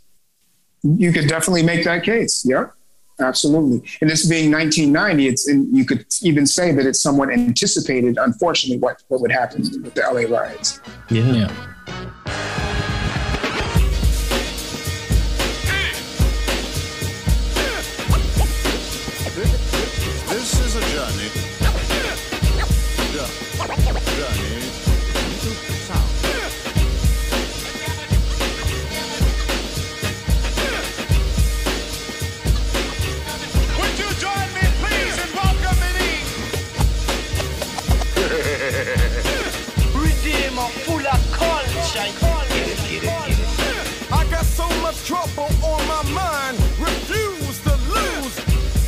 ticket. Hear the drummer get wicked. The crew to you to push the back the black attack. So I sack and jab and slap the Mac. Now I'm ready to mic it. Hear my favoritism, Rolo. Never be a brother like me, go solo.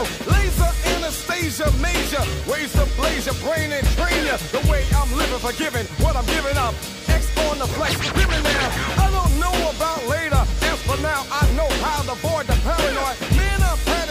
here. Yeah, I wear, got them going in fear. Rhetoric saying they red, just a bit to go, and I'm quick to go sign the hard rammer. Work to keep from getting jerked, changing some ways. The way back in the better days, raw metaphysically bold, never follow the code. Still drop the load, never question what I am, God knows. Cause it's coming from the heart. What I got, better get some, get on up. Hustler of culture, snake bitten, spit in the face. Huh. But the rhymes keep fitting, respect's been given, how's you living? Now I can't protect a paid off defect. Check the record and record, intentional wreck.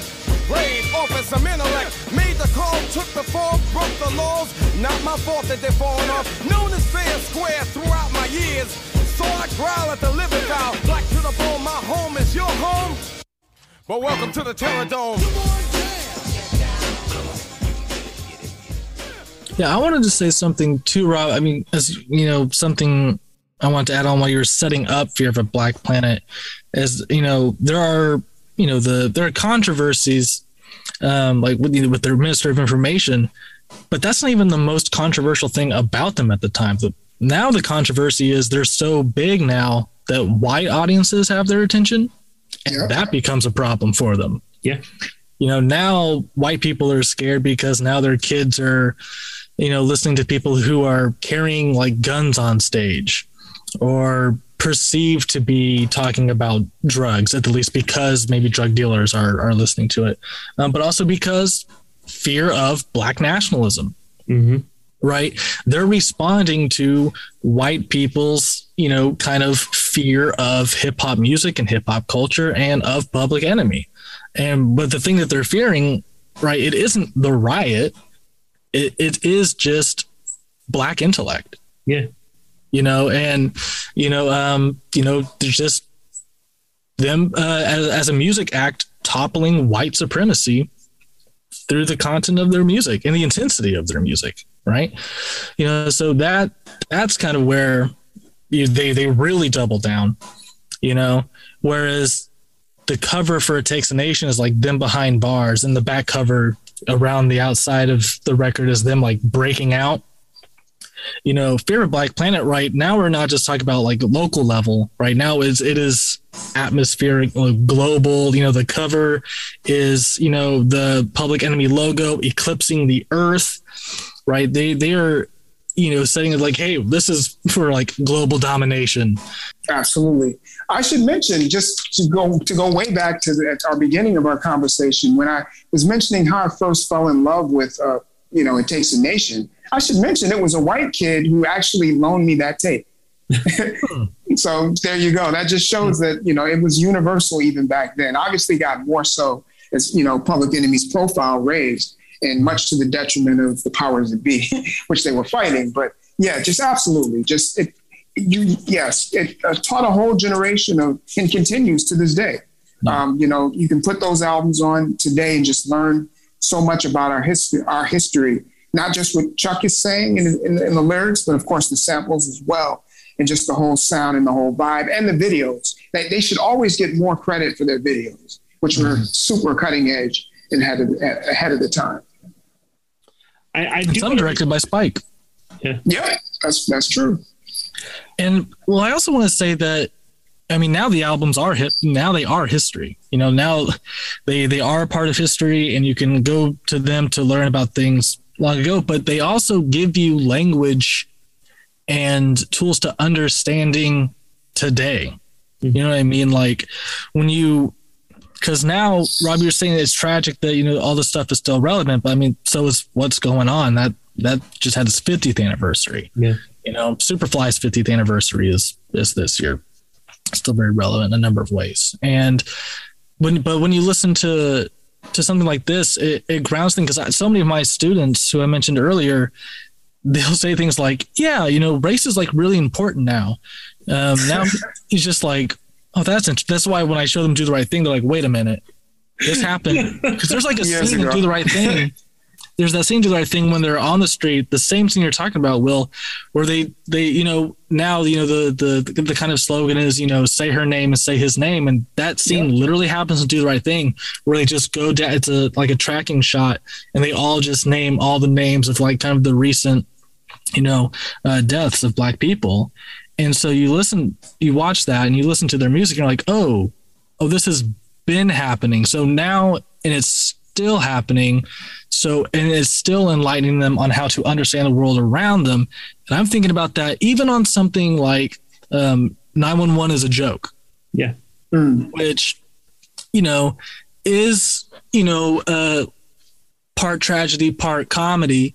Yeah. But in, in his Flav instead of Chuck D, which is which is very interesting. And unfortunately, reality TV has kind of rebranded uh, Flav in the in the eyes and the minds of a lot of people. Um, but you know, 911 is a joke. Kind of gives you the tools to, to kind of look, listen to that potentially.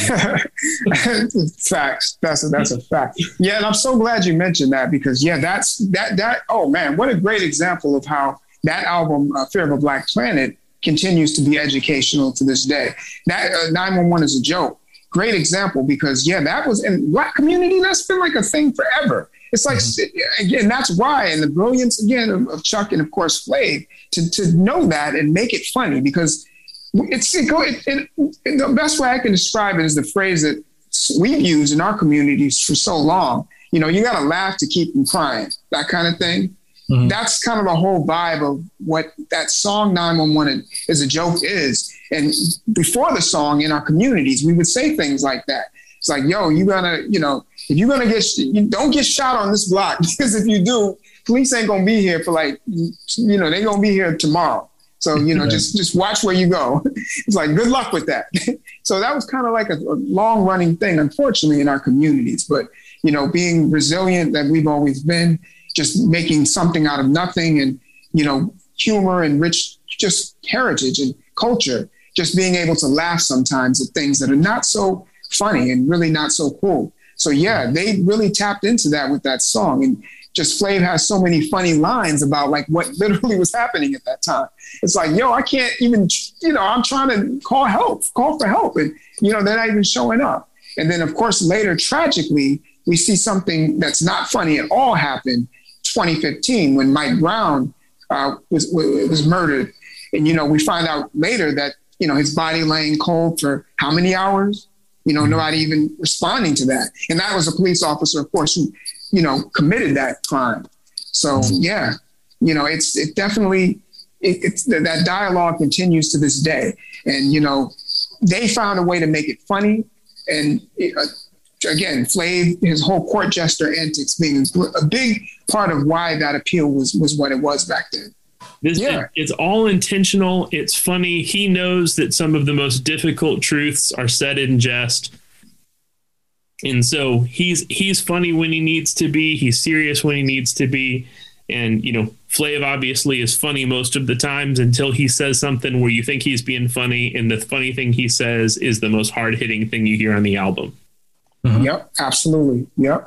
I mentioned just real quick. Speaking of that, yeah, they really kind of wrote that. They, they, they really nailed that. But uh, in the article I mentioned, like years, a couple years later, um, or a few years later, the film CB CB4 which of course is a, a, a cult classic, Chris, Chris Rock's film.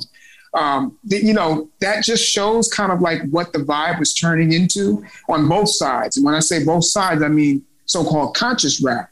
Um, not like Public Enemy, for instance, which who has that humor, who has a Chuck D, who can kind of make some light out of some pretty dark stuff, and of course Flav. By in the year of 1990, that was probably the pinnacle of so-called Black nationalist rap. You had uh, X Clan, who they made a lot of great music, but X Clan represented something a little bit different.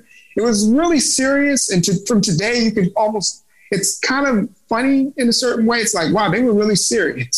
But yeah, I mentioned CB4 because you know Chris Rock just 1993, three years later. It's it's clearly enough in the culture for that to be a thing where it pops up in the movie, where he has these over the top like sort of gangsters, which is the typical CB4 character.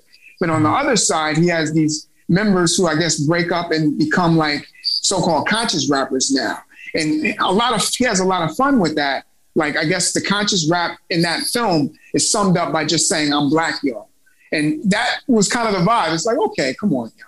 It's like not that like black and white. It's not like super over the top gangster on one side and on the other side, it's like all you got to do is wear a kufi and say I'm black. It's like there's more to it than that. Yeah. If you go in any barbershop, you're going to get that humor and you're going to get that enlightenment. And that's going to give you a little bit closer to what the real picture is. And that's what this great album, Fear of a Black Planet, does. It gives you a realistic picture of everything. And they, I mentioned as well, they touched on a few things. They, they made some improvements message wise. A little known fact for a lot of people is that they Chuck, Chuck uh, got a little bit of, um, you know, backlash when it, it, it Takes a Nation came out for the song Sophisticated Bitch.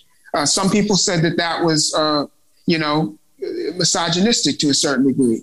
So I, I, think on several songs on Fear of a Black Planet, it slips my mind which one in particular now, but they make up for that. They, mm-hmm. you know, he, there's a few songs where he, he talks about, you know, how important black relationships are and how, you know, having a strong woman to, to back you up.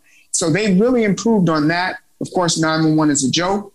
Uh, Welcome to the Terror Dome. That's another standout. My favorite off of there, again, is kind of a deep cut, but I would have to say Brother's Gonna Work It Out is one of my favorites on that album. Just turn it up. Power to the people, y'all. Hey, turn me loose, turn it up, get on up, get into it, get involved, feel the bass as the cut devolves. Hey, to the brothers with the 808, like I said before, PE got a new funk. Turn it up, boom the trunk, yeah. Internationally known on the microphone, making sure the brothers will never leave you alone. To my sisters, sisters, yes, we missed ya. Let's get it together, make a nation. You can bet on it, don't sleep in it, cause the troops go deep in it. Turn it up. Well, Will, I want to ask you a question that you you've pretty much already let the cat out of the bag on. Um, but but I love that. I love that listening to you talk about these two albums, the way that you talk about Fear of a Black Planet. Um, th- there's there's a passion as you talk about it. So, Will, we've we've brought you on really to kind of help settle this debate for us. Uh oh, more people, in, more people in the mentions, huh? Yeah. Um, well, we, we figure, you know, look, if you've already been willing to do it in Rolling Stone, you, you, know, our, our podcast listenership doesn't go anywhere near the publication list of Rolling Stone. If you're willing to do it in the magazine, you're certainly going to be willing to do it here for us. of What do course, you- of course. What do you think is the best Public Enemy album? uh, just flat out the best Public Enemy album is Fear of a Black Planet. Uh, I have to again just quickly differentiate between great versus best. Hmm. It takes a nation. History will prove that that's the greater album, quote unquote. It just had more impact, particularly for when it came out. Mhm. You know, again, Sergeant Pepper's. I guess people could say, I guess what rubber, uh, uh, uh, what is it, revolver, ver- Revolver. revol- yeah, revolver and Sergeant Pepper's. Many people would argue that Revolver is the better album, but is it greater than than Sergeant Pepper's? No. Uh, you know, I it, it, Fear of a Black Planet is the better album technically, pound for pound. Production is better. I would argue that Chuck mm-hmm. even rhymes a little bit better on this album. So that would be my choice as far as my personal favorite. I was 13 when that came out, so just a few years in that those few years back then are crucial. You know, so I, I That's a perfect age. exactly, exactly. So that, yeah, I, I would. That's my personal favorite. Well, then we'll, we'll ask you this way, though, since we're building a list, we're creating a list of the 100, you know, greatest albums of all time. That's the language that we we typically use, right? So With when looking at caveat. these, you know, yeah. Well, when looking at these two albums, and this might be the same answer, and might be essentially the same question. Um, which album, thinking of it in terms of that, do you think should be on the list? Fear of a Black Planet or Takes a Nation? If you I can get have one, Wow, this is really man. This is See, that's a gun to- different question, right? Yeah, I, I get I get exactly what you're saying too. It's kind of if I had to say a gun to my head decision. Having said everything that I just said about Fear of a Black Planet, I would probably put um, It Takes a Nation. And again, even though Fear of a Black Planet, there is going to be more passion for me personally because again, I was just a little bit older when that came out. Um, I, I know happen to know from a critic's standpoint, and of course, just what I felt back then, it might be technically better. But I have to go as far as what if we're making a list, it has to be It Takes a Nation. And that's personal and just the general impact wise as well. Again, the personal goes back to our beginning of our discussion. That is the first rap album that I fell in love with. Maybe the only one after that was a few years later with Low End Theory. So those were like my two favorite groups, PE and Tribe. But uh, yeah, for that reason, so yeah, first album I fell in love with, just listening to it, this is blowing me away. This is beyond just like just a rapper just saying something that sounds slick that I just am falling in love with that I want to rewind. I want to do all of that on this album, but I also just want to learn and just vibe out with it. So because of that reason, number one, and number two, just what it's just represented for the culture just in general, excuse me, being the more important album. So by I almost don't want to make the decision, but I would have to say that the list it would have to be a Takes a Nation. Yeah, yeah and it, that's it, that's been my struggle. Mm-hmm. But but I will say I, I think I, I, I actually agree with your point, which is for me I, I think it takes a nation of millions to hold us back is a more important album. I think Fear of a Black Planet is a better album. It is. Mm-hmm. And and and so I, I'm I'm I'm in full agreement with you there. Um, and and so really then then the question that we'll we'll figure out you know for hours after after we've let you go is is figuring out how do we make the decision between those two things.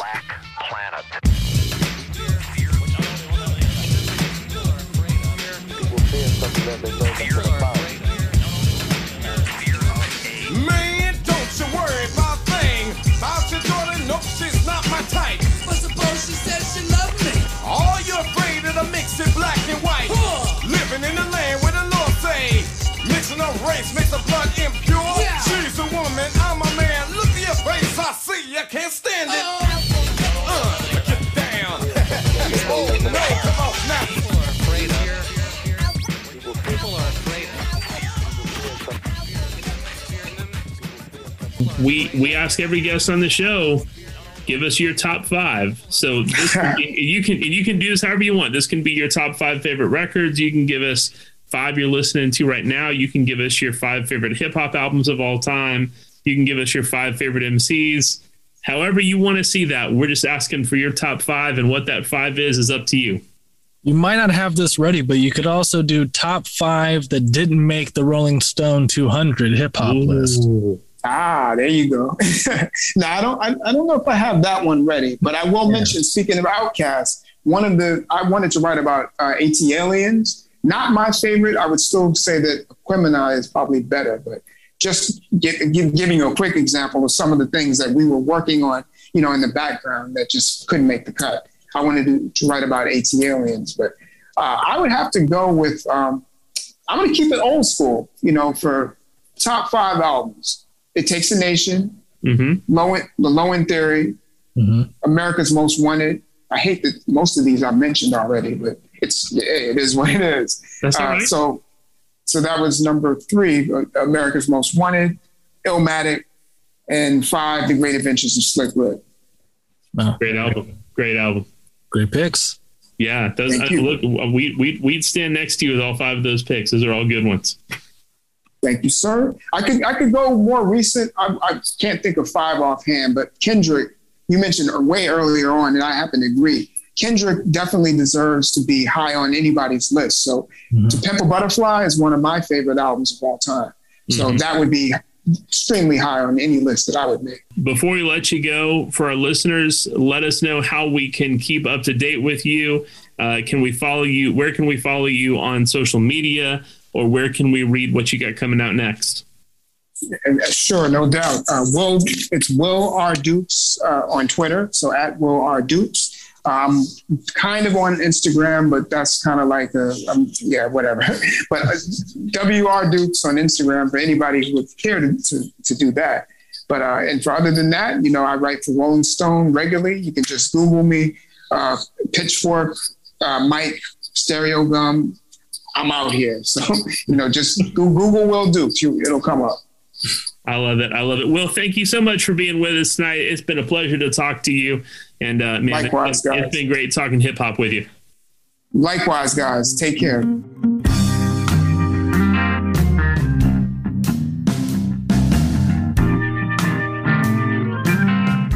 Rob, my fear is that we are not any closer to deciding which of these two albums should be on our list because it seems like the consensus is that Fear of a Black Planet is better Mm-hmm. than It Takes a Nation of Millions to Hold Us Back. But It Takes a Nation just historically just has more importance than Fear of a Black Planet. So Yeah. you know, and I mean, because I mean, essentially, when we asked Will, you know, which one belongs on our list, we basically got the answer that both of them, you know, because, you know, he said on one hand, Fear of a Black Planet is better and it's his favorite, but it's hard to kind of dethrone It Takes a Nation.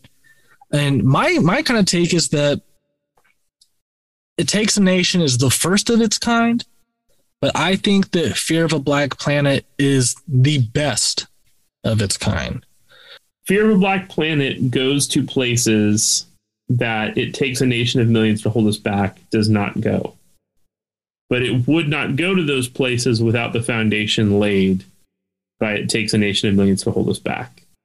Sure. And I don't think there is another album in hip hop up to that point that that was that laid a similar foundation.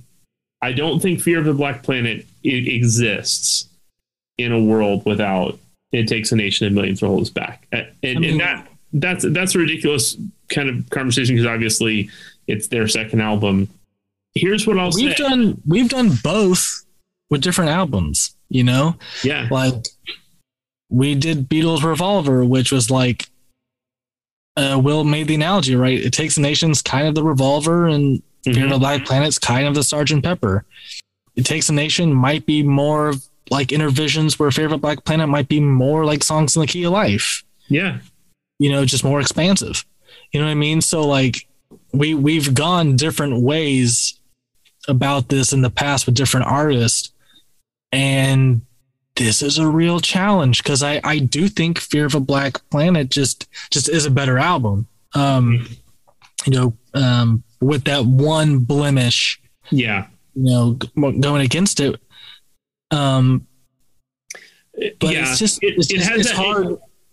it also you know it has that blemish going against it it it, it also is a more aggressive album and it also has the best single of public enemy's career Yeah.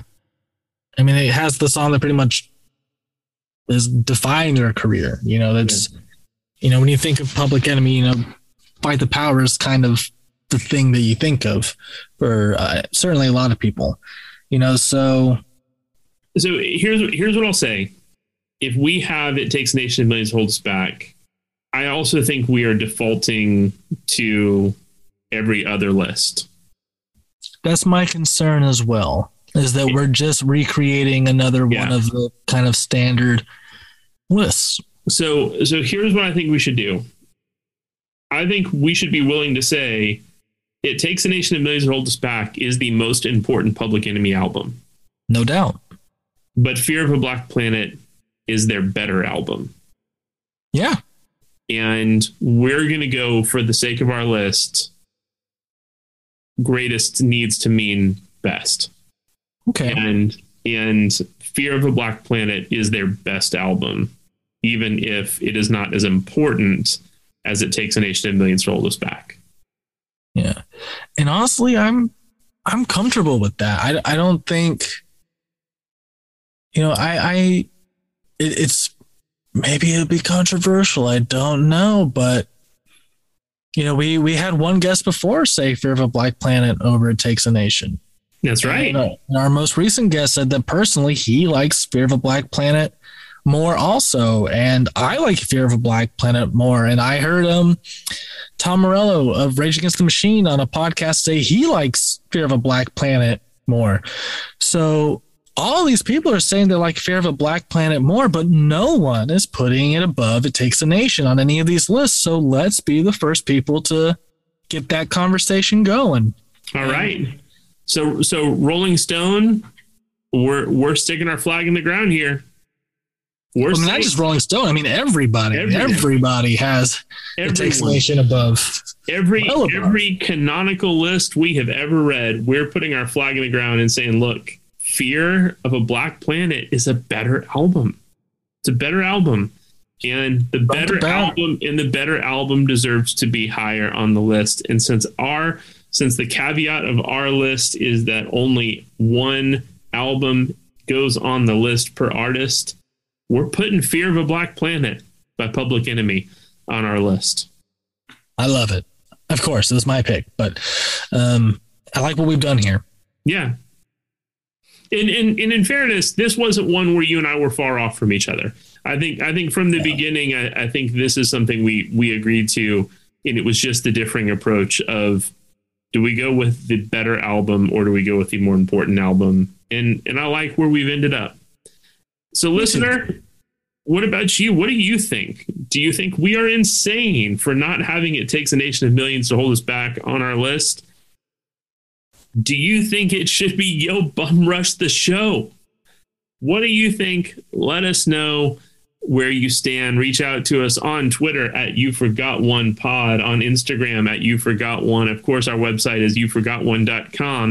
And if you're listening on any of your preferred podcasting platform, Makai's got a message for you. Yes, go ahead and hit the follow button or the subscribe button or the like button or whichever it is on whatever you're listening to. And um, if you like what you heard, please leave a five star review and you can write a review. Um, and, you know, maybe we'll read it on the podcast. Who knows? Um, no one's done it yet, so we haven't had the opportunity to, to see what would happen. Uh, so you could be the very first uh, to write a review somewhere and, and have it read on the podcast. Uh, and of course, this is all because, you know, not just because Rob and I are egomaniacs, JK, of course, um, uh, but because uh, it helps other people find the show, you know, and, you know, and if you're enjoying this, then, you know, by golly, help other people find it as well.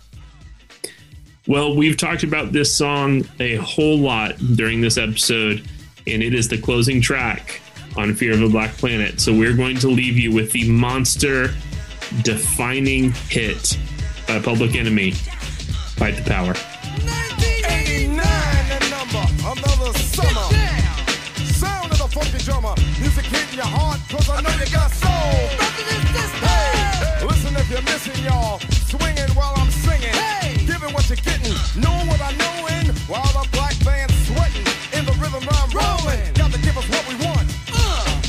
what we need. Our freedom of speech is freedom of